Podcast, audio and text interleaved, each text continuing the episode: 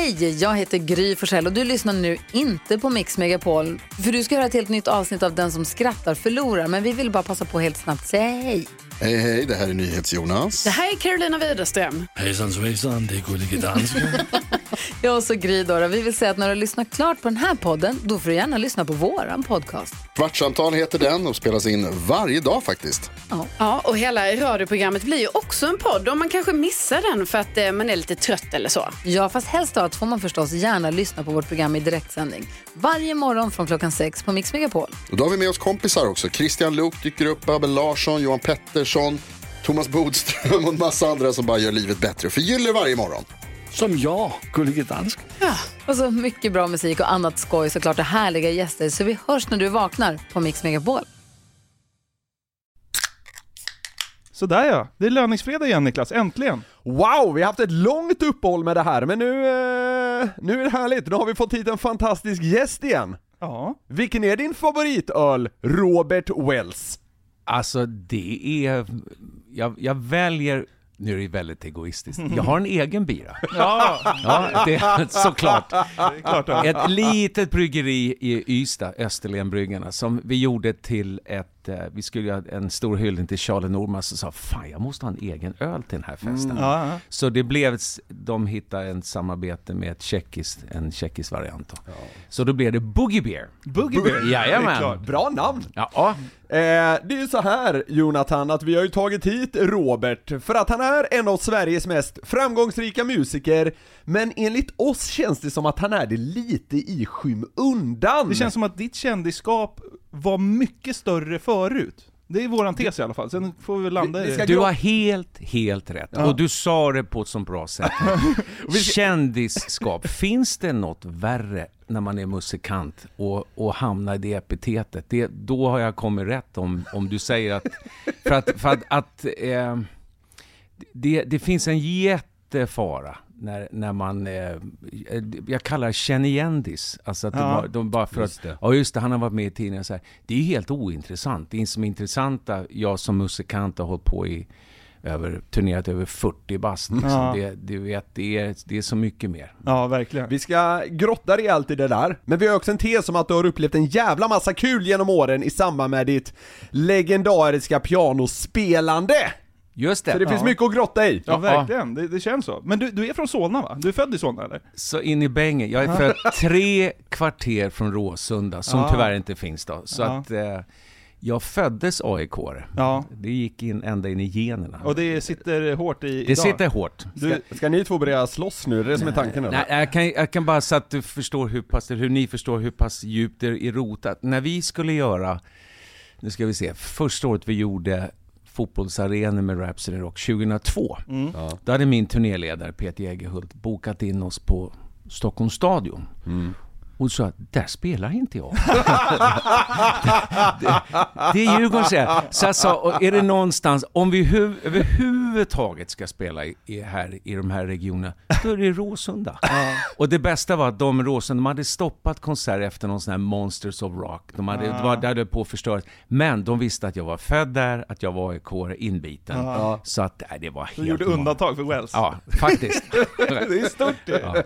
Men bor du kvar i Solna eller? Nej, vi bor inne i stan nu. Okej, vart då? Får man fråga? Ja, visst. Jag bor på Stora Essingen. Okej. Kan folk, Men folk jag dit. kan säga, jag hade ju gärna bott Alltså ute, jag älskar ju så när jag hänger mycket där ute, man springer runt Råstasjön och Ja. Lötsjön och allt det. Men nu, det är så sönderbyggt där nu. Det, jag är glad att vi inte bor där nu. Ja. Tyvärr med Friends, även om det är en okej arena, så är det inte så kul kanske runt omkring där. Nej. Robert, det känns som att du sällan har kunnat liksom ta helg. Det är ju lite det den här podden handlar om, att eh, dels är det löning och dels så tar man helg. Men eh, majoriteten av dina spelningar måste ju ha varit liksom fredag, lördag och sådär. Alltså, jag har ju då du vet, när man var yngre, att vara ledig en helg, det var ju katastrof. Ja. Det var, det var nej men på riktigt. Nej, mardrömmen. Du vet när man såg det vi pratar om nu, lönesäll, wow, då är det gig. Då, då, då sticker vi liksom i bussen. Så att måndag, tisdagar, där har du min helg. Ja, det, just det. det. är det. Och sen vill man ju aldrig vara ledig midsommar, man ville aldrig vara ledig nyårsaftnar. Nu är det ju tvärtom. Men Det, för, För Det var då man kunde ta som mest för spelningar eller? fast det är inte stålar här, utan det var så Lite. fru, stålar. ja det är klart lite, men det är alltså något så jävligt kul att ut och åka med de här första banden man gjorde och de här uh, ute i. Jag minns på 80-talet, jag ville inte ens spela konserter för det var så tyst tyckte jag. Jag ville ut och spela på rockklubbar och, Ja, och, och vi körde väldigt mycket sånt på Ja. 80-talet. Och folkparkerna med Jerry Williams och... Fy fan alltså, folkparker, där har vi lite att grotta i. Ja, där har vi grottat. Ja, vi, vi ska prata lite mer om ditt liksom turnerande senare. Eh, men när jag googlade lite på dig så eh, kom jag över att du blev den då yngste eh, antagna eleven någonsin till Musikhögskolans solistlinje. Var du lite av ett liksom, vad ska man säga, underbarn när du kom till eh, sånt här? Jag gick på Adolf Fredriks musikskola när jag gick in där och vi var, alltså som tur för mig, jag var extremt lillgammal. Alltså jag, jag, jag var ju, alltså jag var en professor typ. Jag hade kort hår, briller, bläser, fluga, portfölj med noter. Alltså du vet, jag hängde ganska nära där vi är nu, så hängde jag borta i konserthuset i veckorna och kollade alla konserter. Och vi var sju stycken i min klass och vi, och vi hade sån här vi var sju farbröder på 13-14 och vi hade en Wagnerklubb. Oj! Fy fan, ja det är ju... Ja, men, ni, ni, ni var väl ärkenördar? Ja, vi för att var, tala Hade du klarspråk. såhär Vi var- planscher på Beethoven och sånt? Ja, det är absolut. Men vi var sju väldigt stolta nördar. Ja, det, ja, var- det ja, var liksom, Men hade jag inte gå, kommit in på Adolf Fredrik och gått kvar i Huvudsta i Tallbackaskolan, då hade det inte varit så poppis tror jag, med klassisk musik. jag, jag tror det hade gått ganska illa där faktiskt. Men när märkte du att du hade en sån begåvning? Jag fattar att det är mycket träning och liksom sånt också. Du har gjort dina timmar kan jag anta framför pianot. Men, alltså någonstans måste du upptäckt, fan jag är ju hur bra som helst på, på det här. Jag hade tur, vi, min mamma var väldigt tennisintresserad så att när, vi var, när jag var sju år så hamnade vi nere i Båstad och kollade tennis där. Men Ja. vägg i vägg med, på vår pensionat så bodde det två gamla fröknar från Karlbergsvägen i Stockholm. Och den ena var pianopedagog. Så vi blev sittande och pratade och jag hade redan börjat spela hemma hos min mormor som så Hur gammal är du här? Nu är jag sex år. Okej. Ja, jag är ung. Ja, och jag hade två år tidigare bodde jag mycket hos min mormor och vi lyssnade på Tio i topp och det som var, nu pratar vi 60-tal, Ja. Hepstars kom fram, Beatles, du vet. Ja. Och jag satt och försökte traggla och lira med och, och sen så tyckte den här kvinnan då, pianofröken, där, "Nej, men han var en trevlig lill, liten gosse. ja, här, lilla Robert. Så att, sen fick jag börja från det jag gick första klass och det är det bästa som har hänt mig när jag var, när jag var i den åldern. Hon tog tag i mig, hon, i två timmar varje vecka hade vi lektioner, Ja. prata musik, prata klassiskt. Så att, alltså jag är fyllt 60, jag var sju och ett halvt när jag bestämde mig. Fan, det här ska jag syssla med. Är det sant? Helt sju och ett halvt. Det är Wow. coolt ju. Fan, det är tidigt Ja, alltså. det är man, tidigt. man får ändå säga att du lyckades. Alltså, ja men det, det är Jag har fortfarande inte bestämt vad jag ska göra. jag tycker ni har lyckats bra med det här. Ja, det har gått okej. Prata. Ja. Eh, men alltså så här, eh, du, du pratar mycket om att du kanske då tränade och hade lektioner och så på den tiden. Är det något du gör idag? Alltså sätter du dig och tränar på att spela piano?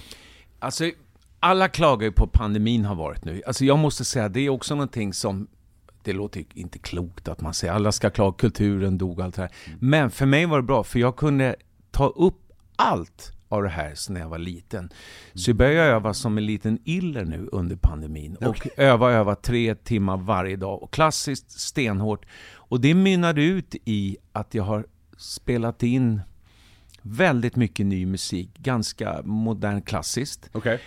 Och sen när, vi, när jag hade spelat in det hemma i vardagsrummet faktiskt. Jag tog hem studiotekniker och massor med mickar. Och, och så körde jag på samma flygel som jag hade när jag var åtta år. Som, så att det var verkligen... verkligen back in memories sådär. Wow. Jag hade en eh, kort period när jag var kanske 13 eller något när jag försökte lära mig att spela gitarr. Det gick fullständigt åt helvete, men eh, det, det var få saker som gjorde mig så vansinnig som du vet, när man inte lyckades med den här låten för sjunde gången i rad. Får du också liksom utbrott bakom flygen? nej, nej. Det, alltså, Det är jag spelar inte se. Nej men alltså jag, jag har ju haft piano, jag är mentor till ganska många unga. Jag kör pianolägen och vecka varje sommar. Och, Känns inte som att det sups på pianoläger. nej det gör inte, men jag kan ju säga så här, det är som, jag är ganska, jag är väldigt rak när det kommer till kritan, när man träffar föräldrar till barn som, när de pushar på de här små, deras egna ungar. Ingen pushade mig, utan det var ju snarare nästan att morsan tyckte gå ut och spela fotboll nu liksom. Ja. Jag, jag släppte inte pianot, Nej. utan det var verkligen tre, fyra timmar eh, ända tills jag kom in på musikhögskolan. Ungdomar idag blir körda i dataspel, men du var körd i ett piano, kan man säga så? Absolut. Ja. Ja. Hur, hur bra tycker du att du är? Nu, jag vet du vad? Man kan faktiskt svara på det att jag är absolut bättre nu än innan pandemin. Absolut. Jag, Mm. Men jag, då borde du väl pika nu? Du borde väl vara Nej, som... man, man pikar aldrig. Det, Ja, det, ja, nej, nej, men alltså jag repar ju fortfarande. Jag ska fortfarande, jag gjorde en, jag gjorde faktiskt en grej. Jag, jag gillar att förverkliga tokiga drömmar och jag gjorde i höstas en lång turné runt Sverige, helt solo, klassiskt. Och den fortsätter jag med i vår nu för att det här var så jävligt inspirerande att göra. Eh, så att, nej, det, det, är alltså, det är bara att fortsätta öva, öva, öva. När jag var 28 år så var min stora idol Charlie Norman, han fyllde 70. Och han, han övar så mycket. Så att, och, och det där är ju så häftigt, mus, musik, du går ju du går ju inte i pension liksom direkt, utan du blir ju bättre och bättre. Ja, ja. Det är bara att köra. Klassiskt, det, det, det känns så sansat, är det inte, har, har det inte varit roligare att köra liksom Rhapsody in Rock när det är liksom fullsatt på Ullevi och folk säkert kastar upp grejer på scen, det är lite drag, det låter som något helt annat det du gör nu. Tänk om de hade kastat upp någon.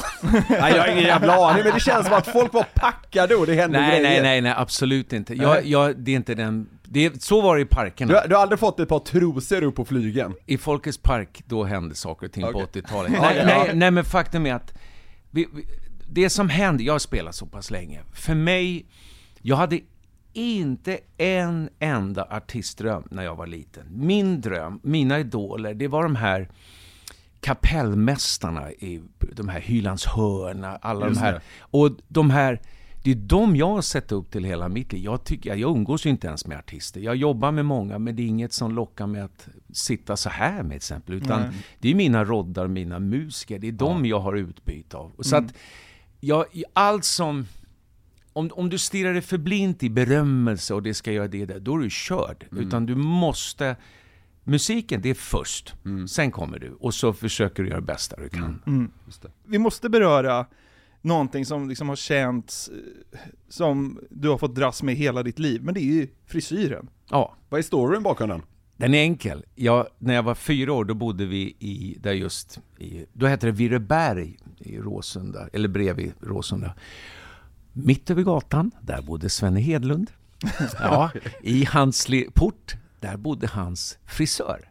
Och var gick jag och klippte mig? Ja. Såklart hos Svenne Hedlunds frisör. Och nu gick han tyvärr bort. Jag spelade på hans begravning här eh, förra veckan. Och eh, att vi, vi blev faktiskt polare. Ja. Och jag jobbade till och med på någon turné de gjorde. Och jag hade med honom i Rhapsody och så vidare. Och vi sa det, fan vi är en utdöende minoritet. Vi måste hålla fast vid den här frisyren. Så att, och, och jag är verkligen så här, att, att vara trendig, om du siktar efter det, det- är liksom, det är så långt ifrån mig. Alltså, det en, det ringde, en gång ringde de från Aftonbladet så sa de Grattis Robert Wells, vad, vad kul! Vad, vadå? Jo, du vet handbolls-VM nu och Staffan Olsson har ju långt hår, så äntligen är din frisyr trendig. Och det var, det var så här, va? Gick och klippte dig direkt? Ja, det, nej, men det var så här, det, så det är den enda gången det har varit trendigt tror jag, under några få veckor. Men, Men du har alltid kört den, den långa frisyren? Beroende på att min första pianofröken tvinga mig, kan väl nästan säga, att se ut som en English schoolboy med snedlugg, väldigt kort och Ja, just det. nästan Harry Potter. Ja, okej. Eller väldigt likt Harry Potter. Hur ofta klipper du dig nu för tiden? Och, och, och var klipper du nu för tiden? För att Sven Hedlunds frisör går du väl inte till Nej, det går, nej, jag har en, en tjej, Lena, jag tror som, som är någon va, varannan månad någon gång. Och hon, hon springer förbi med saxen. säga. Kör den här presentpappergrejen. Ja. Så att det ska höras mycket. Men eh, vi vi har tänkt på det, du borde väl fått hur många förslag som helst om att göra så här schampo och balsamreklam? Jag fick för många år sedan, då, då var det, det jag förstod inte att de inte ens förstod ironi, för då, då ringde Vella. Ja, väls, väl. Ja, det var ju Det är otroligt! exakt vad jag sa. Jag sa så här, men du, det här är ju skitbra. Då kan vi ju heta Robert Vella. Ja. Och då tyckte jag, ja, det där ska vi göra. Och då, nej, nej, nej, nej, det var, det var ett skämt. och så var det, det var någon gång med Wash and Go, det här eh, schampot. Nej, men det där är ju helt ointressant. Wash and go, det låter som en biltvätt. Ja, Nej, det är Henke Lundqvist. Det är ju det här... Head and Shoulders Head and heter det. Head and Shoulder, men då, då, då hette det Wash and Go. Ja, det gjorde det? Jajamän. Ja, okej. Ja, Ni förstår barn. Ja, men- På den tiden. Det hade varit starkt om du till slut gick med på det där så liksom Henrik Lundqvist ersätts av Robert Wells. Det vore ändå ett byte av rang. Bättre om han hade ersatt, om han hade ersatt mig, tycker jag. Vi ska komma in på lite mer av turnerandet och folk du har jobbat med och så här, för vi, vi kikade ju inför den här intervjun såklart. Det är, alltså listan över mm, alltså, stora artister du har jobbat med, den är ju oändlig nästan. Eh, men vi ska komma in Den på är det. imponerande, men primärt lång. Ja, verkligen. Men vi har ju gjort oss kända för, inte pianospelen, utan så här tarvliga skämt och sånt där. Ja. Eh, Så vi måste ju skämta lite med dig. Och vi Ja, har det gör det. Vi har ju förstått att eh, du faktiskt gillar våra trams. Jag älskar det, och jag delar med mina söner Oscar och Teddy. De tycker det är så stort att jag är här. det, det, Kina-turnén kan slänga sig i väggen. nej, nej, men alltså, det är... Jag följer ju podden varje vecka. Så Ja men fan, Fan vad fint, stort men då, alltså. vi- då, då vet du lite vad det handlar om, så vi Ja. tänkte liksom vi, vi bryter av här en liten stund in med några, kanske lite musikdoftande skämt. Ja, så kan det vara. Ska du inleda Niklas? Jag kan inleda. Vad kallades orkestern där alla var halvsidesförlamade? ingen aning. Stroke-kvartett. Den där känner jag faktiskt till. Ja. På. Ja, den är bra, den är bra, den är väldigt bra. Den är faktiskt väldigt bra, men eh, det, den har använts. Ja. Vet du vad som hände med violinisten under 2022? Nej. Han dog i fiol. Nu, nu kommer jag liksom memoris... Alla de här, det kommer in i mitt memory nu. Ja. Vi kan smsa dem till Ja, annars. gärna, gärna. Vet du vilken som är Beethovens favoritfrukt? Nej. Bananana. Bananana. Den var väldigt bra, den gillar vi. Jag tror han hade garvat också faktiskt. Det hade funkat redan då känns det som. Ja, vi, vi försökte grotta lite i banken här efter vilka musikvitsar vi hade på lager. Det var väl det vi hade. Ja men ni måste köra den som jag, den kan vi, för lyssnarna, den är Ja, så bra. Den här... Kan inte du dra den? Ja, vi- vilken klassisk kompositör var mest intresserad av eh, golf? Jag har fan inte den top of mind alltså. Golfvagn Amadeus Mozart. Ja, Den har vi, den har vi sett någon gång tror jag. Golfvagn. Den är mycket bra. Har, eh, eh, det, det kom upp i mitt huvud nu. Får du ofta höra att så här, ja men du bör ta det lite piano Robert? Ja. Ja. Ja, det- oh ja, och sen det här när man kommer, om de ska bära in en flygel, kan du inte spela tvärflöjt istället? Ja, Ja, just det. Det är, det är vanligt. Ja, det finns lite att ta av där. Ja, men det, det har ju varit en succé får man ändå säga med stora flaggskeppet Rhapsody in Rock. Eh, och du har ju turnerat hela Sverige och hela världen för den delen. Mm. Det har varit i Australien, Kina, Ryssland, allt möjligt. USA. USA. Tycker jag är coolt. Ja, verkligen. Men eh, vi läste någonstans att det tog ett jävla bra tag innan det lyfte. Du körde på nästan i tio år med Rhapsody innan det liksom tog fart. Är det så? Absolut. Innan Ullevi fylldes liksom. Nej, nej men det, det fanns ju egentligen, jag, jag är ganska hård mot mig själv så här, vad, vad är det jag vill med musik? Vad är det jag vill lira? Vad, när, jag, när jag ska stå på scen, vad fan ska jag göra? Och då var det verkligen min ungdomsdröm det här med, med Rhapsody in Rock. Och Rhapsody betyder ju fragment. Mm. Det är precis vad det är, det är alla stilar som jag gillar. Första gigget, Sundsvall, Gävle symfoniorkester, Anders Berglund, ja, vi är 67 på scen, 80 i publiken. Lika många! Och, och, och jag kan säga att det, det är sved. Ja. Det, det, och jag var ensam ansvarig ekonomiskt och dagen efter Eskilstuna, då kom det 25% mer. Och det låter bra, Ja. men inte att Men det var typ 100 Ja. 100. Sen tredje dagen, då var vi här borta Berns salonger och då hade jag lyckats få dit TV2 och vi ringde runt och tvingade dit folk för att fylla Berns. Sen, sen började det liksom lite grann komma. Ja, just det, blev ehm, det blev faktiskt ganska mycket turnéer, inte så stor skala då med gäster eller så här. det kom mycket, mycket senare. Ja. Men, eh, fantastiskt kul. Och det visar ju också att hade, man, hade det varit normalt funtat, då hade jag bara stängt och Ja. lagt av det där. Men det var liksom, nej, ska lira? Ja, då är det bara här, eller så skiter jag i det. För det känns ju som att du drivs av någon liksom, vad ska, musikalisk lust snarare Ja. än liksom entreprenörskap. Ja, verkligen. Det, det har ju, entreprenörskapet har ju varit tvunget att komma till. Absolut. Jo, jo. Men, 100%. men inte alls i början. Sen är det lite kul efter, eller precis innan jag gjorde den här första konserten, då hade jag gjort en ganska, det kan jag nog erkänna, den var inte så lyckad min lilla popkarriär under ett års tid. Men borta här vid Malmskillnadsgatan mittemot hotellen och gallerian, där Som är känd för något helt annat för Eh, övrigt. Precis, och det var det då. Då låg det Svenska Pianofabriken i ett hörn. Min polare var chef. Jag fick huvudnyckeln. Varje kväll klockan 18.00 när de stängde gick jag dit och satt och repa, hade 40 instrument och hade dessutom, det du menar då... Hade, En pianodår och liksom 27 torskar ute Ja, exakt. Det var en prostituerad. De hade världens trafik utanför fönstret och efter några månader började man ju vinka. De började känna igen när, när man... Så det, det var... Alla det var på Malmskillnadsgatan var bästa polare med Nej, men Robert det, det, det hördes genom fönstret, de stod och lyssnade ut. Jag spelade Chopin och grejer. Det är otroligt! Men vi, vi, vi sa ju det, du har jobbat med otroligt många stora artister. Vilka har du känt såhär, wow, jag får jobba med den här människan? Alltså barndomsidolerna först och främst, jag menar Charlie förstås. Charlie Norman, det var ju, det var alltså... Jag, tror, jag, så här, jag, får bara, jag tror ungefär 8% av våra lyssnare vet Ja, vem det är. då ska jag berätta. Jättekort bakgrund Och vet man inte det, skäms. För att det här är King of Showbiz i Sverige under 60 års tid. Och han var ju med och fostrade från Anders W. Lyngstad till alla möjliga sina krogshower. En fantastisk pianist. Och jobbar, Alice Babs jobbade han med. Och för mig då, att få turnera. Vi gjorde två plattor och massor med turnéer och, och tv-grejer. Och det han lärde mig, som jag inte lärde mig på musikhögskolan, det är just eh, ja, timing på scen. Och att Alltså han var så skön, han hade spelat så många år mer än vad jag hade, men varje, så fort han klev på scen, då jävlar, då var det liksom, det var 190%.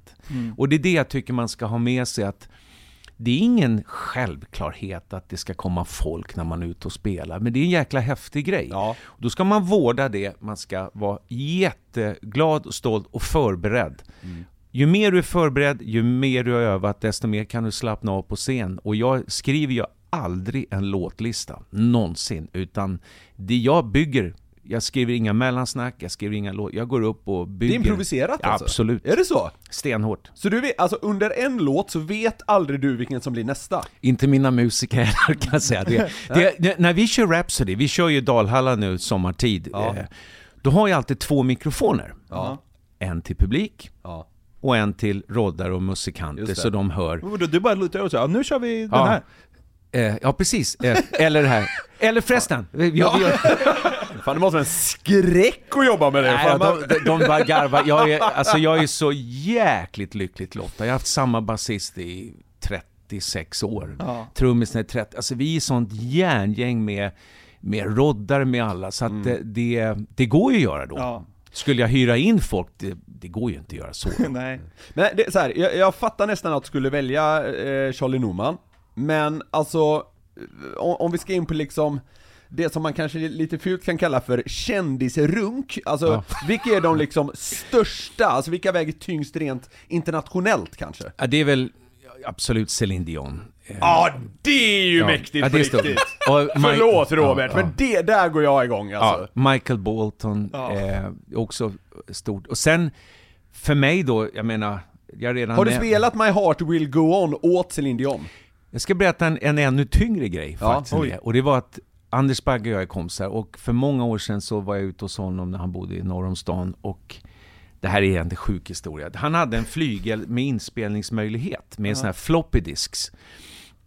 Och jag är en sån här, jag, jag kan inte gå förbi ett piano. Jag måste sitta där och, och, och testa. Jag är en sån här perfekt middagspianist att ta hem liksom. Så, sen sitter jag där. Hur som helst, vi sitter och fikar och jag går till flygen och spelar. Så, så säger han bara stopp! Vad, vad, vad är det? Vänta, vänta, vänta. Så stoppar han in en floppy disk och sen spela exakt det där en gång till. Ja. Sen hände ingenting med det. Ja, efter ett år, jag är ute på turné, så ringer han säger han, ja, då var det klart. Vad, vadå klart? Vad, jo, jo, du spelade in en grej hemma hos mig för ett år Jag- Jag tog fram det här om dagen och att fan, det lät bra det, så att jag gjorde en, en, en sångtext. Och så skickade jag det till Céline Dion. Och hon tog den. couldn't live, couldn't live without your love. Det som hände var, om vi spolar fram, det var att han och jag åker över till Las Vegas på Palm Hotel. Och då är vi där, i studion är det bara hon och jag, inget annat. Helt akustiskt, Bagge sitter i kontrollrummet och vi spelar in den här balladen Song for you.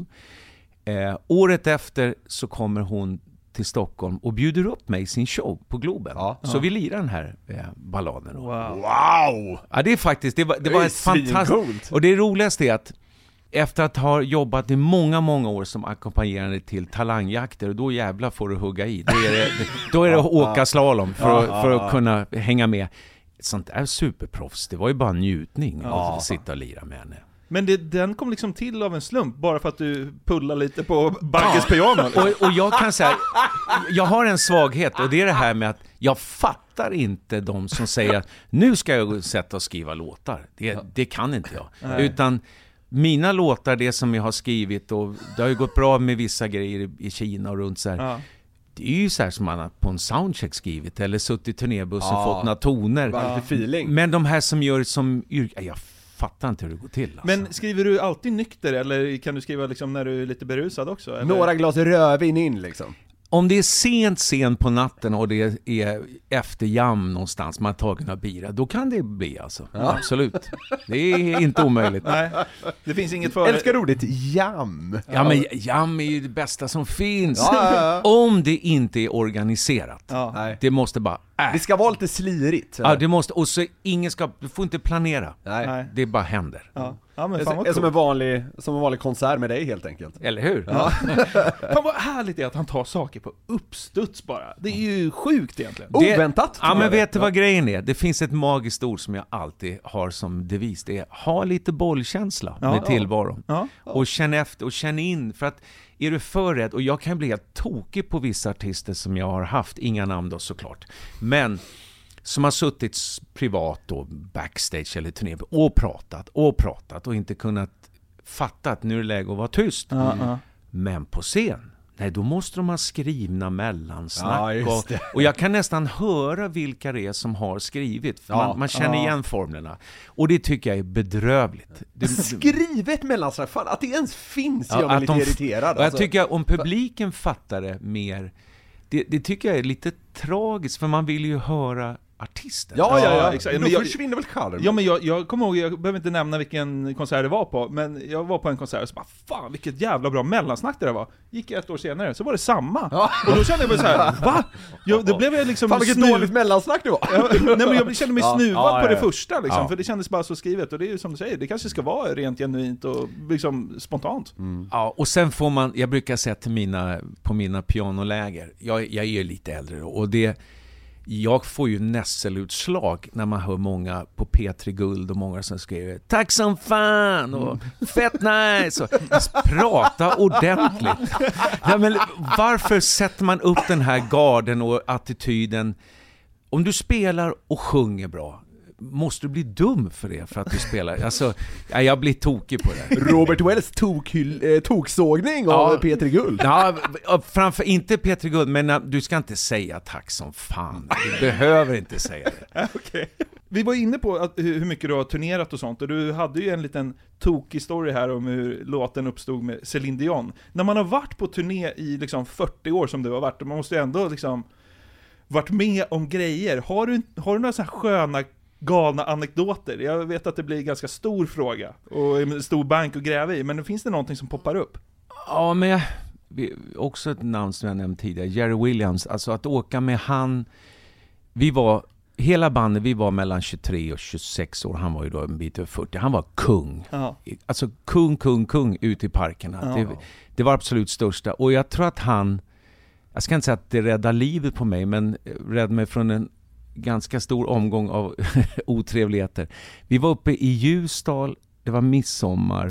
Jävlar Ja, vad det osar och- folkpark Ja, bara. ja, och vi hade spelat folkpark och det var sån fruktansvärd efterfest på, på hotellet och jag var liksom nyförlovad. Jag kände bara, nej jag går ut en stund. Så jag gick ut på landsvägen utanför hotellet och möter åtta raggare gåendes. Ja. Som ser mig, går mot mig, klockan är två på natten. Jag tänkte att morsning och goodbye, nu, nu är det kört. Så kommer de mot mig och lite hotfullt sådär. Varför då? Nej vänta, de, Ja, okej. ja, men tänk dig själv, långhårig från Stockholm. Ja, är den, är, den, den, är, nej, men det är, den där, den, han ska vi ta. Ja, okej. nej, och så går de fram mig, så, och då är det raggarkungen som var ute och letade efter sin tjej då. Okej. Ja. Och så ser en av killarna, det står med små bokstäver, Jerry Williams on tour. Du, han är med Jerry, han är grön. och bara puh. Var tur? Ja, vad han inte visste då, det var att raggarkungens flickvän var nämligen på det här partiet. Och- och Med det- Jerry? Ja.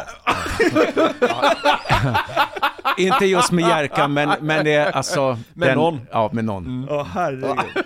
Men eh, du nämnde någon, det någon gång i eh, sommarprogrammet tror jag. Något i stil med så hade jag tackat ja till allting så hade jag inte levt idag. Alltså det är det här med när man satt första folkpartiet, jag var ju bara 18-19 år när jag fick åka med andra artister. Det var eh, Lena Maria hette en tjej som var jättestor på den tiden med egna tv-shower och rockgrejer och så här.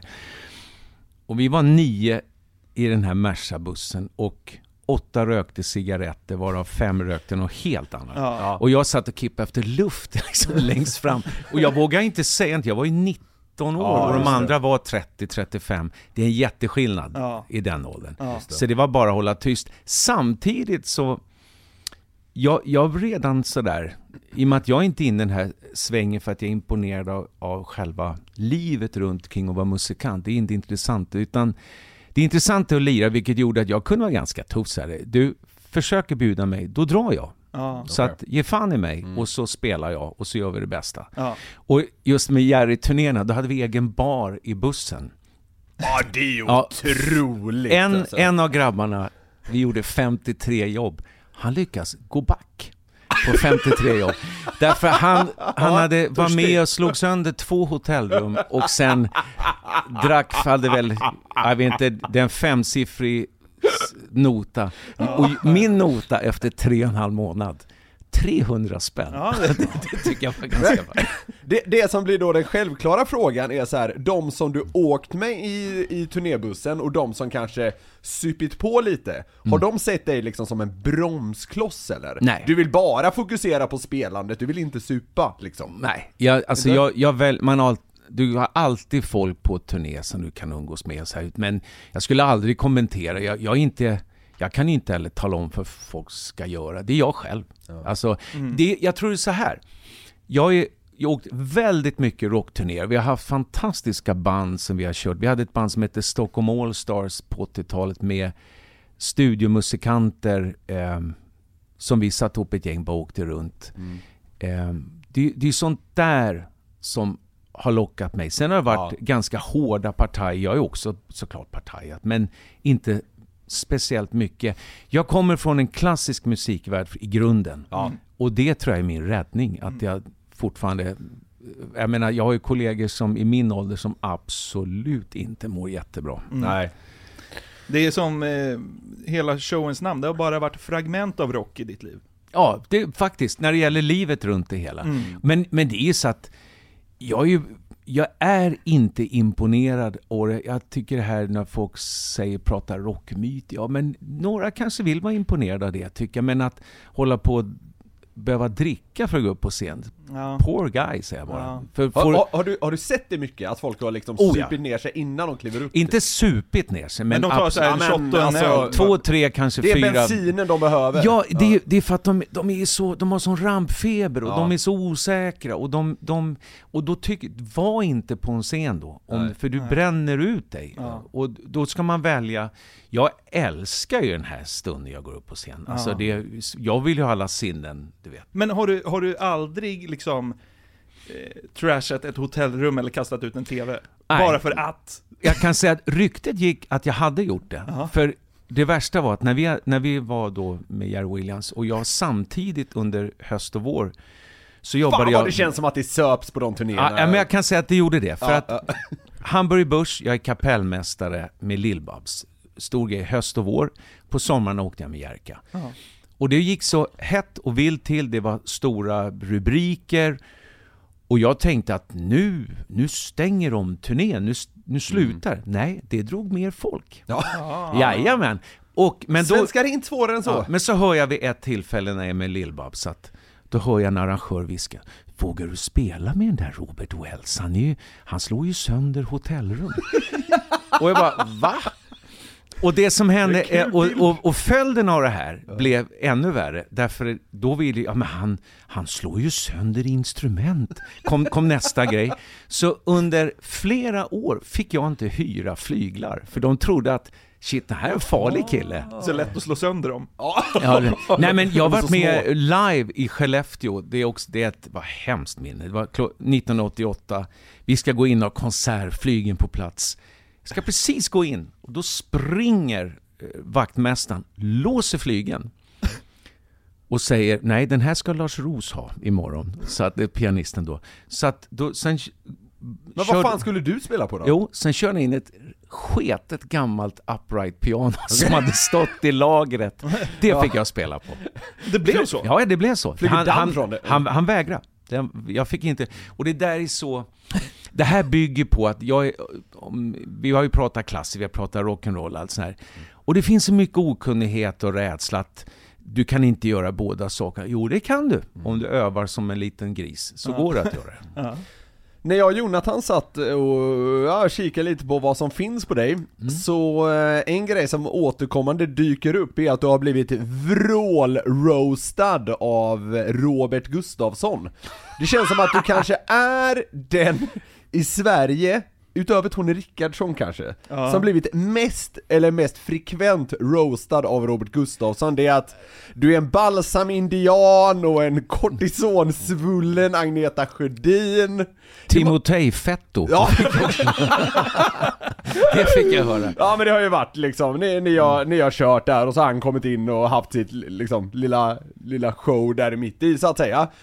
Men det, det enda jag tänker så här, är det inte konstigt att inte kunna svara upp där? För du får bara liksom sitta och nicka med snällt medan han kallar alla de här Alltså, grejerna. det, det skulle jag kunna göra, men poängen är ju att våga bjuda på det.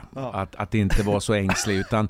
Och det roligaste när han gjorde det där, då körde inte han de där skämten på genrepet. Det var det jag tänkte fråga, ifall du visste vad han skulle Och säga. jag, jag är fan på att ramla av stolen.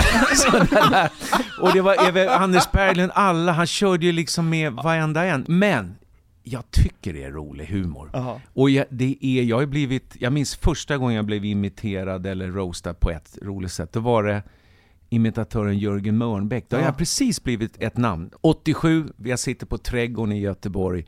Jag och min dåvarande satt och skrattade åt honom, han tyckte han var så rolig. Så plötsligt så här är man mig. Och det blev så här, va?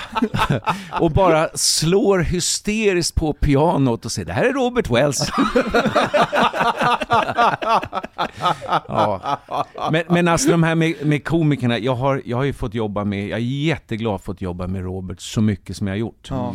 Eh, med Reborg, med Glans, med, ja, med alla. Men den bästa är faktiskt, eh, det måste jag säga, det är Charlies son, Lenny Norman. Ja. För han, En legendar. Ja, för han har stolpar, men han är precis som sin far och det jag älskar. Han tar publik, han går upp och bara hittar grejer och bygger kvällen. Ja, då är du en bra komiker. En del måste ju ha manus, Ja. stenhårt. Ja.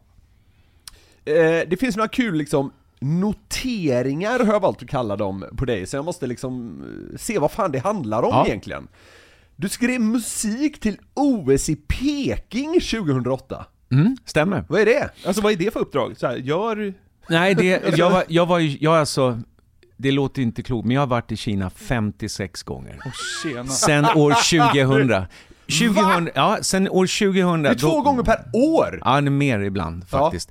Då hamnade vi där och det Ja, var det- någon stor Sverige-Kina-grej med ambassaden och allt så här. Ja. Och det gick så pass bra. Det var en jättekonsert för en, ja, 10 000 pers mitt inne i Peking. Och eh, tv-sänt och bam, sa det. Så började det bli mer och mer och mer och sen gjorde vi de absolut största galorna, till och med utanför förbjudna staden så hade vi med 160 mans symfoniorkester, tv-sänt och så vidare. Och tack vare att jag fick med musik till eh, OS 2008 så fick jag också göra en video uppe på kinesiska muren. Då bar de upp en flygel högst, högst upp på murjäveln där. Det är helt otroligt. Kunde du inte spela tvärflöjt? Ja, ja, det borde de faktiskt ha sagt. Jag tror att de svor. Det känns som inte kineserna, de gnäller inte, de bara bär upp. Ja, exakt. Men, men eh, det, det, for, det har fortsatt och gjorts väldigt mycket där borta. Och där gör jag också eh, såna här piano workshops. Ja. Eh, Du, är ju något som kallas Professor of Music i Hangzhou. ja, det är en stor, stor stad, universitetsstad där folk är från hela världen. Och Det, det är så jävla kul, för i Kina, det finns ju ungefär 700 känns det som, städer man aldrig hört talas om, men där det bor så här 10 miljoner, och Hangzhou är väl en sån? Ja, det, en, det ligger en, en och en halv timme västra om Shanghai. Men där är du någon form av liksom kung då? Ja, jag, kom ju, jag åker ju dit. Nu har det ju varit väldigt stängt, Ja, kan det- vi säga. Det, ja. Nu kommer det öppnas upp. Nu har, vi, Obvious reasons. ja, nu har vi kontakt igen. Så att det blir... Eh, alltså de har sån genuint stor pianotradition. Och jag tycker det är kul. Men jag är, som jag sa innan, jag är jävligt rak. Jag har väldigt problem när föräldrar står och tjafsar och tvingar sina barn. Och där händer det ganska ofta kan jag säga. Så att jag har ju jag vet ibland mina kinesiska människor, de har stått och svettats för de har sett på mig hur jävla arg jag blir när det kommer någon farsa och står och skrämmer upp sitt barn. Liksom. Och man ser att, åh nej jag vill inte spela men föräldrarna vill det. Och det, det är aldrig bra. Nej. Du ska aldrig göra sånt. Hur har du gjort med dina barn då? Har du försökt pracka på dem musiken eller är det... Inte, absolut ingenting. Och jag kan säga att jag hade ju hoppats att den, den stora gossen då, Oscar, som är 26 idag, när han var 5-6, då spelade han lite piano på e- som han ville. Men jag hade med väldigt mycket dansare i, i vi hade en dansgrupp då som hette Rhapsodettes som var med i showen med mycket tje- professionella tjejer och killar. Och han blev kär i en av tjejerna när han var fem. Och sa han, sen sa han till mamma då, nej, dansare ska bli. Så nu är han professionell dansare och sångare. Wow! Oh, fan. Yngsta killen, han, han har blivit ljud och ljustekniker nu, vilket är jättekul då. Ja. Fan, då kan du ju använda bägge två så att säga. Ja, Och det kostar inget då. Nej, jag har fått tillräckligt med veckopeng genom åren. Ja, har inte pappa förtjänat det här? Ja, exakt. Lägga lite Det skuld. är Ja. jättepraktiskt! Ja. Ja, Vi måste ju prata lite om Så ska det låta också. det måste vi verkligen. Ja. För det var väl typ... Här, för den breda publiken, Ja. ja. Ja, det här det är vår känsla bara, för Ja. den breda publiken känns det som att du breakade med Så ska det låta.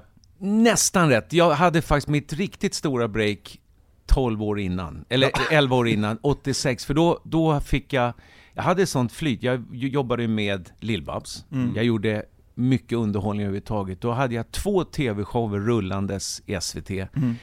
Samt jag kom in på Svensktoppen, jag var med i Melodifestivalen. Så att där var kanske det riktigt stora breaket. Ja. Eh, och sen andra då varvet, då hade de ju fått nys. Men jag fick göra audition. Jag fick inte bara jobbet Så ska det låta, utan de, de testade flera. Och från början var inte Anders Berglund med, då var det en annan som åkte ut ganska snabbt efter piloten. Sen kom Berglund in och det är jag jätteglad för, för vi kände ju varandra. Men det måste vara roliga år eller? Det var jättekul de första tre. Sen blev det... Nej men sen kom ju artisterna kom ju tillbaka hela tiden. Ja, just det. Och det roligaste, det var nog fasiken de första, det tror jag Anders håller med om också, första sju programmen, de spelades in innan de sändes första programmet. Ja, Då var ju alla artister jätteavspända. Sen visste ju alla, oh shit, det är tittare här. Ja, ja just det. Och jag, jag minns det var en, det var en artist Du där. kan säga namnet. Nej, jag ska inte göra det Nej. faktiskt. Nej, men det, det var en, en väldigt ung artist, som var jättesnäll, jättetrevlig, som gick in och satt tyst. Ja. Han, han stod ingenting. Ja, ja. Nej. Ha. Till slut säger producenten Ankersnibb, bryt! Och så springer in. Men vad håller du på med? Du måste ju sjunga. Nej, mitt skivbolag sagt att jag inte behövde det. Aha, Och det är ja. bra att vara med där. Bra! Bra. Vilken tur att du ställde upp! Jag vill säga, inventarie. Du är väl där för att sjunga liksom. Jävla sjukt. Men, men det, det är den där jag kan säga att det var absolut inte riggat. Jag vet att det har varit lite riggat runt andra länder sådär. Ja. Men, men det var ganska tufft. Samtidigt för mig kanske lite, lite hemmamatch i och med att under sex, sju säsonger så kompade jag talangjakter på Ängelen i, i Gamla stan. Mm. Och efter den skolan, sen var det där en lira Beatles-låtar och grejer. Det var ju, då kunde du ju alla de här. Ja, jag. Nej, du, du, du kan spela fullkomligt på liksom gehör eller vad fan det heter eller? Alltså, för det nästan. måste man väl kunna i sådana sammanhang? Ja, du måste ha koll på musiken och tycka att det är faktiskt ganska kul att lira de här Ja, gamla ja, poplåtarna. Och det är ju det. Alltså, jag älskar den här gamla musik. Jag jag är lite glad att jag fick uppleva 70-talet när jag var tonåring, när allting var nytt. Ja. Med Elton, med ABBA, med, du vet, allt det här. Och Har du haft att göra med Elton John någon gång? Jag måste bara... Tyvärr aldrig. Nej. Och, åh, Han ska det, väl vara ett ärkesvin? det har inte jag hört. Nej, okej. Ja, men, skitsamma. men grym pianist. Ja, ja, det är är fantastiskt. Sen får, han, sen får han vara lite så här. Men eh, det här, vi var inne på det lite, du har ju aldrig strävat efter kändisskapet och så, utan du har ju drivits av eh, din musikaliska eh, lust och vision, kan man väl säga. Var det jobbigt någon gång? För att du måste väl varit liksom som mest igenkänd när du var på Så ska det låta, de åren? Fast då hade jag ju redan haft första breaket. Och det var värre, det, det var mycket, mycket värre första gången. För det som hände då, Ja. det, det var ju det här med att jag kom fram, jag har suttit jättetryggt bakom alla artister och showat. Och så plötsligt fick jag då fram i rampljuset. Och då fick jag fruktansvärda uppgörelser och avundsjuka från mina musikerpolare. Jaha. Som trodde att jag hade blivit dum i huvudet för att jag fått, fått ett namn. Samtidigt då så, det gav ju att jag fick åka egna turnéer. Mm. Ja. Men det, det, det, det var det enda som var Men jag har aldrig problem med att folk kommer fram eller pratar eller... Och det krävs jättelite ett vänligt leende eller att man Ja. tar sig tid några sekunder liksom. Det, Mm. Ja, jag antar, jag, nu jämför jag eh, oss eh, här i studion, inte alls på något sätt, du har ju lyckats betydligt bättre än vad vi har gjort. Men, men alltså det, det är verkligen som du säger, och jag, jag gissar att det är s- för dig som för oss, folk kommer ju fram och är glada. Ja, Liksom, och då, då krävs det oerhört lite. Det, det var i början då när man var helt ny och var, var med sådär. Det, jag minns det var en, en då, då blev jag faktiskt lite sur. Då, då blev det en, en vet, tredje, fjärde, femtehandsinformation. Det fanns en tidning som hette Nöjesguiden. Jag vet inte om den finns Mm. fortfarande. Ja, Ja. jag vet inte fan. Jag Vi tror hade- det finns men det är någon luddig tappning Ja, vi hade spelat i, med Stockholm Allstars-bandet i, i Kalmar. Fruktansvärt kul partygig och svettigt och jag var helt dyngblöt efteråt. Så kommer det fram en kvinna, en äldre, och sa jag vill köpa din, köpa din t-shirt. Ja, Jag sa nej men sluta, den är ju inte till salu. Jo, du får 500. Och det är klart. Då, och, och, Bättre än så är man visst, inte. Nej, bättre än så är man absolut inte. Men sen, sen gick det vidare och sen vidare och i Nöjesguiden blev det hur jag hade lurat en gråtande 11-åring med att tvinga att köpa min t-shirt. Så att, och då var det bara... Va, Ska du ta min t-shirt då? Kom igen! Eh, Okej, Nej, så att den, då bör man ju fatta att Ja, det är ju piss! Ja, det är, Bara, det är bara att glömma. Och jag, jag tror så här, det har stått... Jag hade en bar nere i Falkenberg faktiskt, en, eh, en, en lounge. I och med att vi har bott där nere också mycket. Och jag är ju så här, att jag säger alltid till mina unga pianister, var aldrig, aldrig rädda för kritik. För är ni det, då ska ni inte hålla på med det här. Då, det finns, du, får, du kommer bli sågad, du kommer bli hyllad. Så jag gjorde så här i min bar, en glasskiva.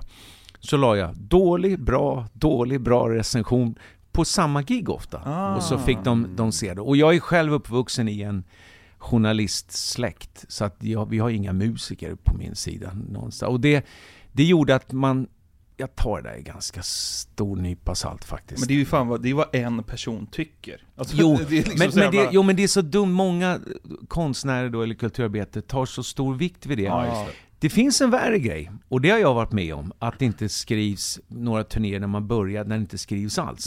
Det är värre. Mm. Bättre att någon tycker lite halvöken. Mm. Något. Jag måste fråga om en grej. Ja. Jävlar, jag tycker det sticker ut på ett oväntat härligt sätt. Du spelade piano i Belarus bidrag i Eurovision 2010. Jajamän. Hur fan liksom... Hur fan Hur gick det fan till? kunde du? jo, det, det är faktiskt så här, då var det ju okej att jobba eh, Ja, det var en annan tid då. Nej, nej inte så. Eller? Jag skulle säga min ryska manager som jag hade då, som är halvtysk i och för sig då. Han ville och frågade om jag ville spela piano. För de behövde då, det var fem jätteduktiga ungdomar, musikstuderande som sa ja men det är bra. Plus, nu kommer nörderiet i sin högborg. Jag har samlat sen jag startade alla, ni vet såna här badges. Ja. Jag har, jag vet inte hur många hundra, från alla konstiga gigs. Jag hade inte Eurovision. Tänkte att nu jävlar, nu, nu, nu kör jag. Jaha. Och jag tänkte ju inte alls vad jag skulle spela, hur jag skulle, jag skulle ha den där badgen. Det var det. Så att jag var Som med. och det- simborgarmärken. Ja, det var, ja precis. Det är Tom Ma- Magistern. och, och, den, och det är också ett kapitel i den här boken. Jag har liksom samlat alla badges. Och det är, det är sånt här som vi mu- musikanter, det är supernördigt. Det var otroligt trist upplevelse därför att vi, det var allt var playback. Det var ju som, Ja, eller det. singback, de, de sjöng. Värdelöst. Sen var det det här numret, ehm, Butterfly. Och de var så fina med ungdomarna. Sen på ge- genrepet, då hade inte jag sett att deras kostymör hade lagt på en liten grej. Så att det fälldes ut fjärilsvingar från deras ryggar. Och jag bara skrattade något fullständigt hysteriskt. Då säger producenten, vad bra att du såg så glad ut. Ja, fan vad härligt. Men eh, du har ju fått uppleva otroligt mycket genom musiken. Det måste vara kul att det kan dyka in sådana grejer. Fan, vill du komma och spela för Vitryssland? Ja, här är Céline Dion och har gjort en låt. Och Ja. vill du komma till Kina för ju 60 år? fantastiskt ju! Ja, Ja. Men det blir ju konstigt också, vi har ju då olika sorts idoler, vad vi gillar och så här. Och jag mm, tillsammans, framförallt min basist Lasse Risberg, han, ja vi älskar en artist som heter Gino Vanelli. Okej. Eh, Aldrig hört talas om. Nej. Ja, ja, det hör ihop med den historien att ni inte känner till. För vi, vi stod som små skolpojkar och bugade när han kom in på repet. Det här var 2010. Det, det var så fantastiskt, men det är musikermusik han kallar det för. Det, det är kanske inte vad folk lyssnar till normalt. Och det blev faktiskt så att eh, när vi kommer upp till Dalhalla och vi var wow, nu kör vi! Och folk kände inte igen han. Och min kostymör då bakom scenen som skötte kläderna sa Åh vad kul, Milli Vanilli! Och det är liksom något helt annat. Det var en sån playbackgrupp på 80-talet. Som, så att ibland så kan jag nog tycka att man är lite, man måste tänka kanske lite bredare ibland. Att man, det är kul att spela med de här artisterna som man själv har, Ja, just gillar. Men ibland så, Men det bästa är ju bara att dra upp Robert Gustafsson som Tony Rickardsson. ja. Funkar Ja, alltid. vi gjorde en grej med Reborg, den var faktiskt formidabel. Den var lite delikat. För att jag har ju växt upp, jag berättade, jag var på Konserthuset, kollade symfoniorkestrar och det är så allvarligt och det är så här, och jag blir tokig på det där, för du behöver inte vara allvarligt. Det var inte så när musiken skapades, det var deras för ungdomarna på den tiden. Ja. Så jag klädde på Reborg exakt samma dress som symfonikerna. Vit smokingjacka, allt det här, allt det där. Och så visar vi på fiolen, man ska ta tonen F, men lite för lågt. Så började vi Mozart och folk satt och åh, det var så fint och de satt och lyssnade. Och så började Reborg spela, håller masken. Och det lät hemskt. Ja, ja. Och det är på Ullevi och man ser folk sakta bara skruva på sig. Du, det är någonting inte bra med Wells här. Det här är, låter inte bra. Och den minuten innan vi avslöjar Rebo, det, det är sån jag lever på. Ja, ja, det var så svinkul. Ja, det var, det var faktiskt... Eh, så hade vi stoppat in samma gig så hade jag med mig två stuntmän. I blåsektionen, klädda också sådär. Så plötsligt mitt under stycket då så flyger instrumenten och de börjar slåss, fast stuntmän. Ja, ja, Och ja. gör saltomortaler över, och, äh, det var, och folk skrek verkligen. De trodde det ballade ur liksom. Ja, de trodde bara det. Fan kul. Det är fan fantastiskt. Practical jokes, men det är kul. Kul med lite sådana experiment Ja. som kanske leder oss vidare. Det gör det verkligen, för du får säga vad fan du vill, Ja. men vi kommer kalla dig för Sveriges överlägset bästa pianist. Eh, Har du någon som säger emot? Nej, jag säger Ah, nej, det var bra. För det, det är så här va, att jag och Jonathan vill testa ett litet experiment. Okej. Vi har köpt ett liksom så här leksakspiano. Det Ett, låter så här när man startar det. och det är ett sånt här, det är väl liksom från tre år och eh, det ser för jävligt ut naturligtvis. Och Blinkar det, det funkar naturligtvis inte alls som ett vanligt piano och tangenterna är jättesmå och det är överlag urusla förutsättningar om man är van vid kanongrejer. Okej. Men nu är det så här att eh, du ska få spela lite på det här ändå. All right. Känns det okej? Ja, det känns okej. Ska vi bara kolla här.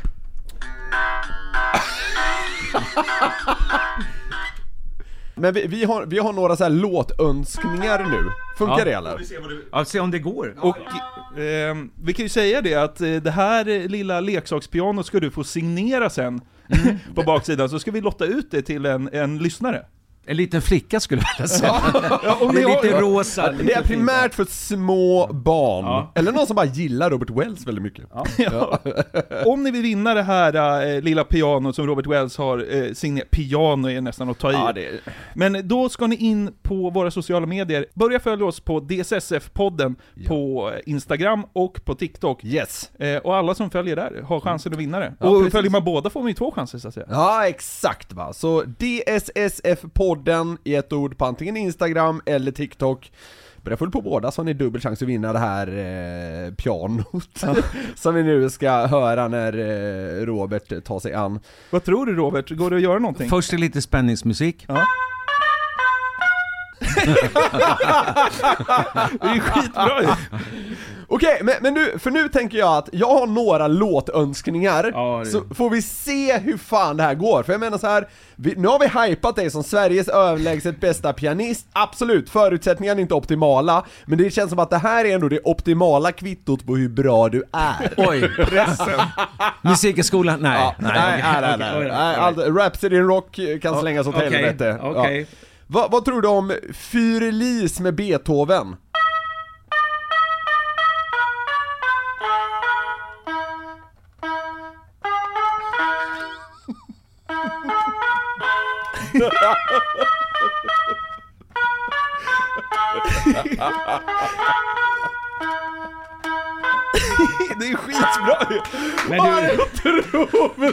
Man märker, man märker att tangenterna är små. de är så jäkla små. Vi, vi, har- vi, har- själva poängen med hela där är att vi har, vi har gett honom sämsta tänkbara förutsättningar. Ja men det är som att be Zlatan jonglera med ett bowlingklot. Ja, precis.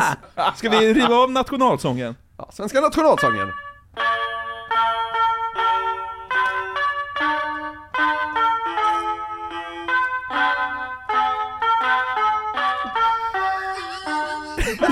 Otroligt! Ja, jag vill leva, jag vill dö i Norden Frågan är om vi ska köra När solen stiger över Råsunda, men det, nej. Då, då sjunger jag inte med. Alltså ja, det här, det här är vad det är. Ja. Känner du till låten Runke Ball med Eddie Meduza? Jag känner till Eddie, det är just den låten vet jag faktiskt inte, Nej. men jag gillar ju honom. Dra, dra någon Eddie Meduza-låt. Jag kan, ja, det är bara ett komp, att jag kan inte Nej, spela. det- Om du sjunger. Runky balle, runky runky balle, a runky balle, runky runky balle, Det låter som Oops- Boomsy Boomsy där. runky balle, Runky runky balle, a about. Eller hur? Men det är helt sjukt! Vi sjöng Ja, det en gång ja, och då ja. hade han det. Alltså du, han är ju, du är helt otrolig Robert. Det, här är är- nästan lite för kul här. Är det okej Ja, om, vi- om, jag ska Kör, kör på, kör på. Ja, okej, ja men och, ja, en, nu kommer vi till en, eh, en vi har pratat om tidigare här då. Fan kör bara My Heart Will Go On med din kompis Celine. Eh, nu ska vi se den då. Every night in my dream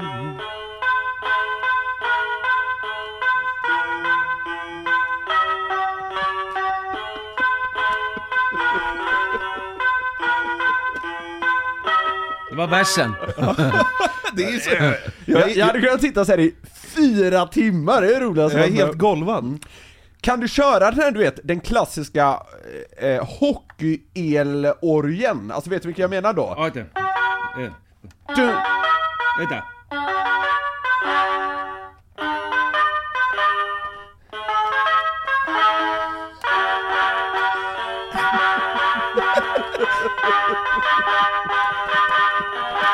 Alltså, jag vet- det här är, det är nästan, vänta, det är jag faktiskt... kan köra den här, du vet Vänta.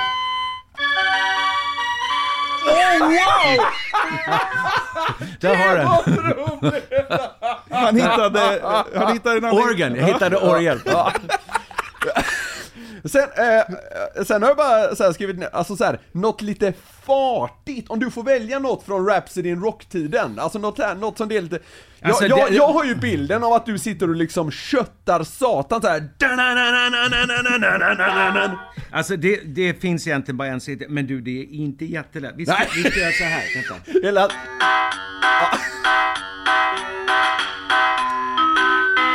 Den tar vi bort. Det finns en låt som heter, eller går så här. Vänta. Det går bara att lägga två toner i taget.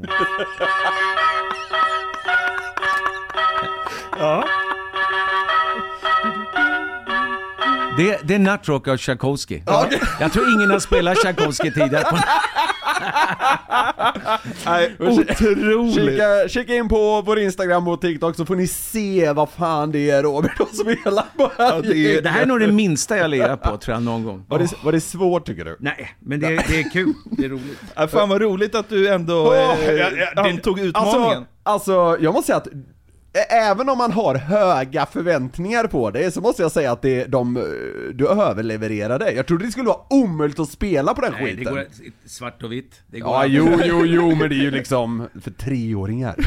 Ja men fy fan, alltså Det där jag, var jättekul. jag tyckte du dyngimponerade. Hur känns det? Är Det du, känns bra. Är du nöjd med din spelning? Ja, alltså, det, det här är, Det var kul att du kunde sätta Det här är faktiskt- det var tack vare er fina sång. där som. Vi, vi har ju pratat mycket om att så här, du har varit i Kina, USA, Australien, många stora länder och spelat. Men så kollade jag och Jonathan i ditt schema numera, då är det typ så här Vara och Grängesberg. Vad fan, Absolut. har, vad fan har hänt? Nej då, det kommer större grejer sen. Men, nej men jag, jag är fortfarande, alltså jag, jag drivs av det jag gjorde i höstas nu.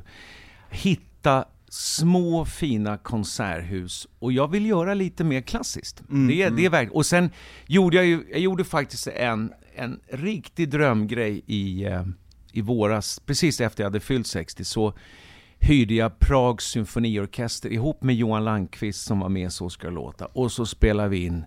Och alltså jag, jag satt, jag fick en tår till och med när jag satt i kontrollrummet och hörde musiken som har kommit under pandemin. Och, och, eh, fanta- det hör ihop lite med Fyrilis, för att anledningen till att jag också skrivit massor med ny musik, det är att alla de ungdomar som skriver till mig och skickar iPhone-videos, hur många gånger tror ni att jag får höra Fyrilis? Alltså det, du vet, det, det går inte att höra mer. Fyrilis, det, det är nej. kört. Så att jag vill bara skriva lite nytt. Nej men det kanske en del tycker, ja du ska ju göra andra grejer. Men för mig, alltså det här är så djupt in i själen, ut och köra klassiskt nu. Det är Franz Liszt, det är Rachmaninoff, det är... Jag tycker det är mäktigt, måste jag säga. Att, att liksom kunna gå från Hangzhou, eller vad fan det nu än är, till liksom Vara konserthus. Jag Ja. tycker det är härligt. Men, men det...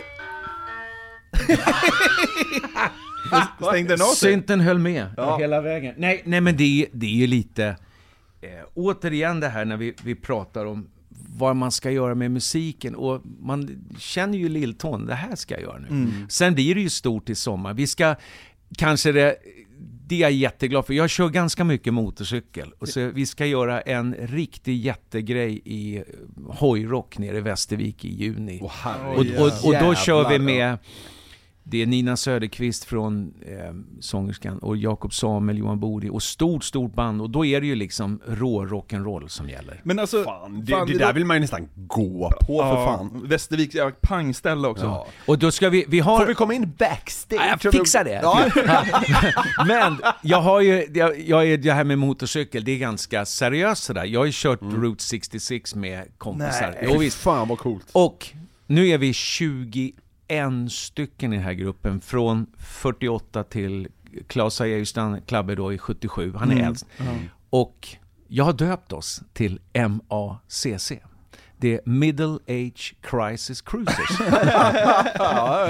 Och då, då kör vi, det är, helst ska det vara då ett amerikanskt MC-märke. Helst. Ja. Du sitter ju i en HD-tröja här. ja, det, är- det är lite Det, det är favorit. HD du kör? Ja. Det är klart. Det hade jag också gjort om jag eh, hade råd. Mm. Eh, Men jag kör också motorcykel, det är en jävla härlig grej. Ja, det är det. Mm. Och man fick inte säga till Jerry Williams, han åkte ju Suzuki, det var han tyckte det var kommersiell skit att åka Harley. Så att det, Ja. det vågar man inte säga. Nej okej, Ja, jag fattar. Jag fattar. Vi, vi har ju pratat lite om liksom personen Robert Wells, vi har pratat om hur jävla bra du är på piano, om alltså turnélivet. Eh, och vi har förstått att du inte är så imponerad av liksom det här med att vara kändis och hela den grejen, men, vi har liksom några snackisar som ändå känns Ja. värda att beröra. Ja, vi grävde djupt och det verkar ju som att du har klarat dig från skandaler i ditt liv. I alla fall våran research. Men vi hittade ju en... Hitta en grej. Okej. Ett, ett, ett rykte Ja. säger att du en gång försökte betala en fönsterputsare med konsertbiljetter.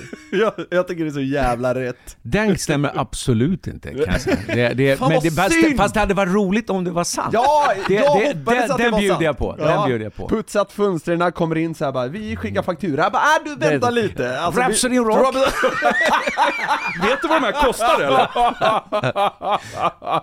ja okej, ja, ja, det var ju jävligt synd. Men lite mer on the serious note då. Alltså vi, vi såg ju att du var ju nära på att dö under en hotellfrukost för bara något år Ja, sedan. den var fruktansvärd. Kan du ta Det- den storyn? Den kan jag faktiskt vakna upp och må och svettas lite över. Är det Jag, vi, vi, var, Förstår vi det. skulle göra en roadtrip med eh, killarna för tre år sedan.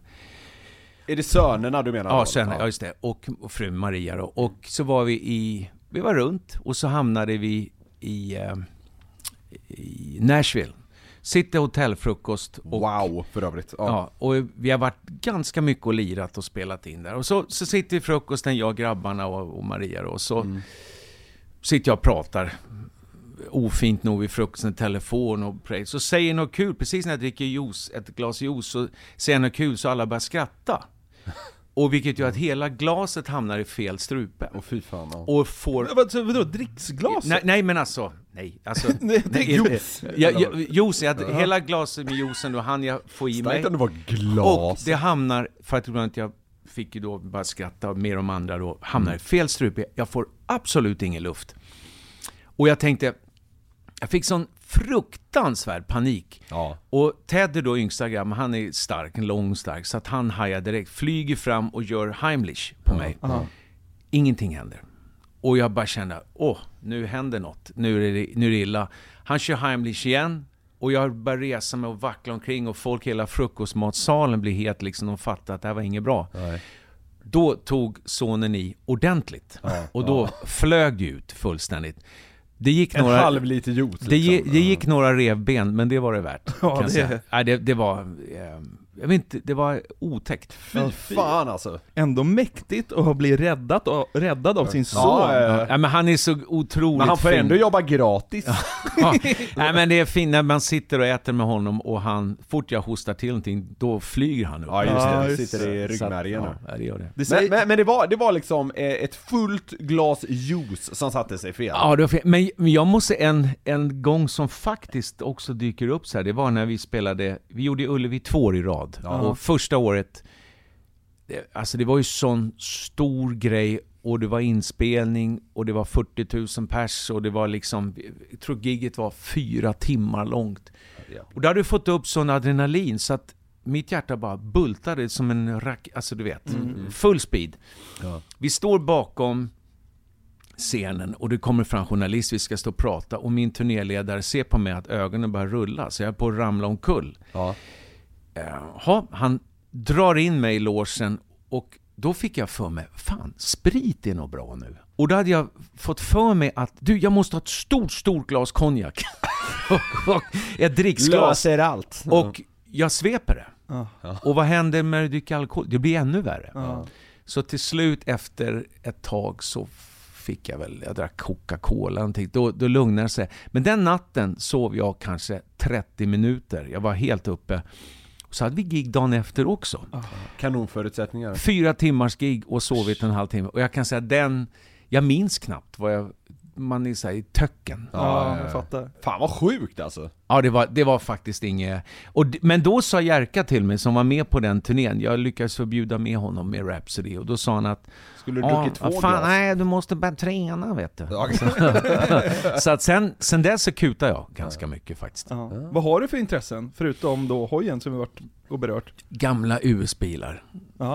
Och det är att jag har en storebrorsa som bor i Los Angeles sedan 80-talet och han jobbar med det. Ja. Jag kan inte mecka, men jag älskar gamla bilar. Och sen är det väl otroligt enkelt. Gå på bio, eh, hänga. Jag är så glad när vi, har, när vi inte turnerar, jag turnerar ju med min fru, bara få vara hemma. Ja, du vet, det. det. är liksom, det är lyx. Ja. Ja, det är inte lyx för dig att bo på hotell. Ja, Det, det gör vi ju så mycket. Ja, ja, så, det- ja, ja, så, jag att, så att jag hänger... Och sen, sen har jag lyckligtvis då massor med vänner och polare som absolut inte gör någonting av det jag gör. Och det måste du ha. Ja. Och har du inte det, det, då tror jag att man skulle tappa rätt mycket alltså. Ja. Vi läste något om att du hyrde ett helt hotell på Mallorca när du fyllde 60 ganska nyligen. Stämmer bra. Men jag, ett helt hotell! ja, det var ju på det sättet att hotellet var inte öppnat. så att vi, vi kunde vara där. Men, men eh, det, Det måste varit lite Ja, härligt. det, det var fantastiskt häftigt att få göra. Och jag älskar stora födelsedagspartier. Jag gör det, jag har alltid haft det. Jag tycker det är... Hur många flög du ner? Nej, jag flög inte ner. Fa faktiskt, folk kom ner, egen vilja. Ja, jo, men det, det var ja, det jag menade. Ja, men, eh, det var väl 75-80 stycken någonting. Fan vad kul Ja, alltså. det var grymt. Och man ska... När jag växte upp så minns jag när man läste ibland så här jättesorgligt i tidningarna. All uppvaktning undanbedes. exakt. och det var så här, åh nej, ha partaj. Ja. Ja. Var det ett bra partaj? Det är Fantastiskt. Tre dagars läste Tre dagars. Det var, Du var inte och- helt nykter alla dagar. Nej, då- det var då jag inte. söp du som i folkparkerna. Ja, två öl vet du. Nej, men jag, jag gjorde en jävligt kul grej. Det finns en sak i Palma som eh, är, när man spelar, som är otroligt häftigt. Det är svenskar som har öppnat bästa studion. Mitt i Palma ligger Palma Recording Studios. Så jag tänkte, jag hyrde två bussar, tänkte nu ska jag köra iväg gästerna. Jag sa ingenting. Då tänkte de, ja det är väl vinprovning eller något Ja, sånt det. Ja. Nej, nej. In i studion. Så hade jag och en amerikansk eh, kille från Nashville, Billy Dean och en kompis, då, vi hade spelat in en låt där det behövdes kör. Så vi banglade in 75 pers i studion som fick sjunga och den, den ska ut nu om en månad. Är låten. det sant? Cool! Ja, det Fan, var, vad häftigt. och, då tyckte, och de hade ju inte varit en studio förut, Nej. det var jätteroligt. De- det var ju jam på riktigt. Ja, det var Jan på De är riktigt. dessutom gratis arbetskraft. Kommer du få royalties på allt det där? Jag tror inte det. Nej. Det är min födelsedag för fan! Ja. är, är du svinrik? Jag har pengar, det har jag, men inte privat. Utan jag har ju Ja, men plöjt vad in... Nej men jag har gjort Ja, så här. ja. Jag, jag är ju den gamla skolan att man gör rätt för sig. Det vill säga att när jag gör mina stora turnéer, går åt helvete, då är det går åt helvete för mig. Mm. Jag förlitar mig inte att, och jag kräver inte att andra ska gå in och, och, och satsa och grejer. Och jag tror att det här tror jag många artister nu de skyller ofta på arrangörer, beror på att de inte har annonserat allt det här. Lägg ner det där, du måste vara med och deala själv. Man tar risker, och jag har gjort det med hela Rhapsody första tre åren, det, det var ju så uruselt. Då var jag lite under noll Just faktiskt. det, just det. Men, men samtidigt, tokiga saker. Jag, jag minns när vi gjorde andra Rhapsody-plattan, nu pratar vi 1990. Jag tänkte, fan jag vill göra någon rolig video här. Skärgården, ja, det är kul. Ja. Då hyrde vi två helikoptrar. Jag lånade en flygel från Svenska Pianofabriken, hängde den under ena helikoptern, flög ut i skärgården och så letade jag där är en bra kobbe, där, där kan vi sätta ner. Och så satte vi ner flygen, det var september. Ja.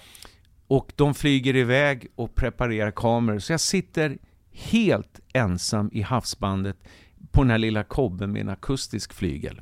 Och sen filmar vi videon. Och det här visades i, i TV2. Men de klippte bort slutet, för jag tyckte, fan, undrar hur det låter om man släpper en flygel från luften ner på klippan.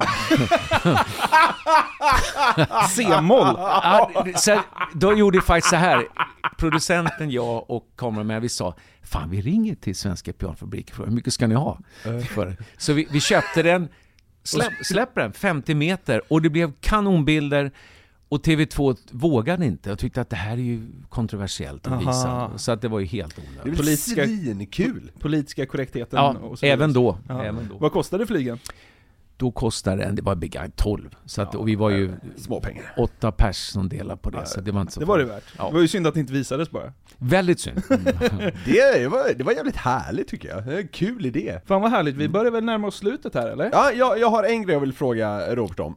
För många år sedan, eh, när Filip och Fredrik gjorde ett program som jag tror de kallade High Chaparral, så, så i USA gjorde de en porrfilm där du var en karaktär. Du, var så, du hade så att säga inget där att göra, men en av karaktärerna hette Robert Wells. Mm. Vad var din reaktion på det? Hur kände du, du? du, glömmer en viktig grej. Det var mer, de hade fyra stycken actors. Det var Anders Berglund Ja. var en figur. Jill Johnson var Ja en just figur. det, just det! och just Sofia. Källgren. Ja. Så att, och jag tyckte, jag, jag kände ju, eh, Filip hade varit med över i Kina och gjort reportage, så att jag kände, jag tyckte det var fruktansvärt roligt. Ja det var Ja, så ändå? Rhapsody- ah, okej, fan vad härligt. Rhapsody in Din cock. Det. Ja, jo. och så, så ringer de från Aftonbladet och vill, vad, ville göra att jag ska vara Du jätteupprörd. skulle vara rasande, ja. Och jag sa att jag kan inte. Alltså, det här är skitroligt. Det här är humor på riktigt. Så att, och de, de fa- nej du, så där kan du inte säga. De ville ju ha en rubbe liksom. Ja, ja visst. Ja. Jag, jag kommer ihåg till och med din slutreplik, då skulle, eh, efter det som då heter camshotet, så, så, så sa väl en av de kvinnliga karaktärerna så här I just stole your power eller någonting. Och då sa då Robert Wells No, that was just my cum. Och, och det var liksom slutklämmen. Rhapsody in cock. Men det så tror jag vi börjar närma oss eh, att känna oss klara. Vilka slut Ja, Det är en fin avrundning tycker jag. Ja. Ja, men Robert, supertack för att du kom hit. Vill du berätta lite vad, vad framtiden har eh, att eh, ge för dig här närmsta? Ja, det, det som är nu, nu är det ju framförallt det viktigaste det är att när vi säger hej idag, imorgon så drar jag och får träffa sönerna som jobbar i Thailand nu. Aha. Och det, de är på såna här säsonger nu och underhåller och jobbar. Så att det, är, det är det viktigaste nu. Sen, sen ska vi vidare jobba lite i USA, vi ska runt vad på coolt sol, alltså. soloturné. Men och så är det ju, kulmen är väl kanske då juli när vi kör Dalhalla Ja. igen då. Otroligt. Härligt. Det är späckad framtid helt enkelt. Fan vad kul. Här ligger man inte på latsidan. Nej, det inte låter inte så. Som vi sa tidigare, börja följa oss på Instagram och TikTok, det heter vi DSSF-podden i ett ord. En, eh, en eh, person kommer vi- vinna det här pianot inom citationstecken som eh, Robert Wells nu efter sin lilla uppvisning har signerat. Mm. Robban! Ja, Tack för att du kom hit och Tack drack lite kom. bira med oss. tack! Mycket Härlig trevligt. löning. Ja, verkligen. Nu när folk har fått eh, löning och det är fredag så brukar vår gäst få välja en låt vi ska gå ut till. Vi, vad, vad känner du för att lyssnarna ska få höra? Det, det finns en grej som folk kallar för gubbrock och när man har fyllt 60 då får man gilla sånt. Så att bästa gubbrocklåten ever, Caroline Status Quo. Återigen, stort tack för att du kom hit Robert. Tack. Skitkul att träffa dig. Ja, grymt att träffa er också. Tack snälla. Fantastiskt!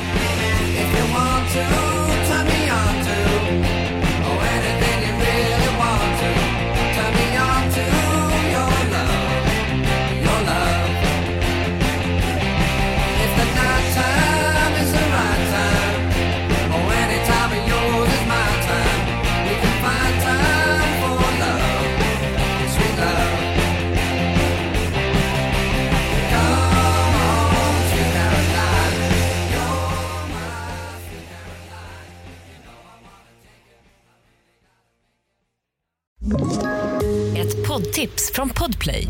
I fallen jag aldrig glömmer djupdyker Hasse Aro i arbetet bakom några av Sveriges mest uppseendeväckande brottsutredningar. Går vi in med hemlig telefonavlyssning och, och då upplever vi att vi får en total förändring av hans beteende. Vad är det som händer nu? Vem är det som läcker? Och så säger han att jag är kriminell, jag har varit kriminell i hela mitt liv men att mörda ett barn, där går min gräns. Nya säsongen av Fallen jag aldrig glömmer på Podplay.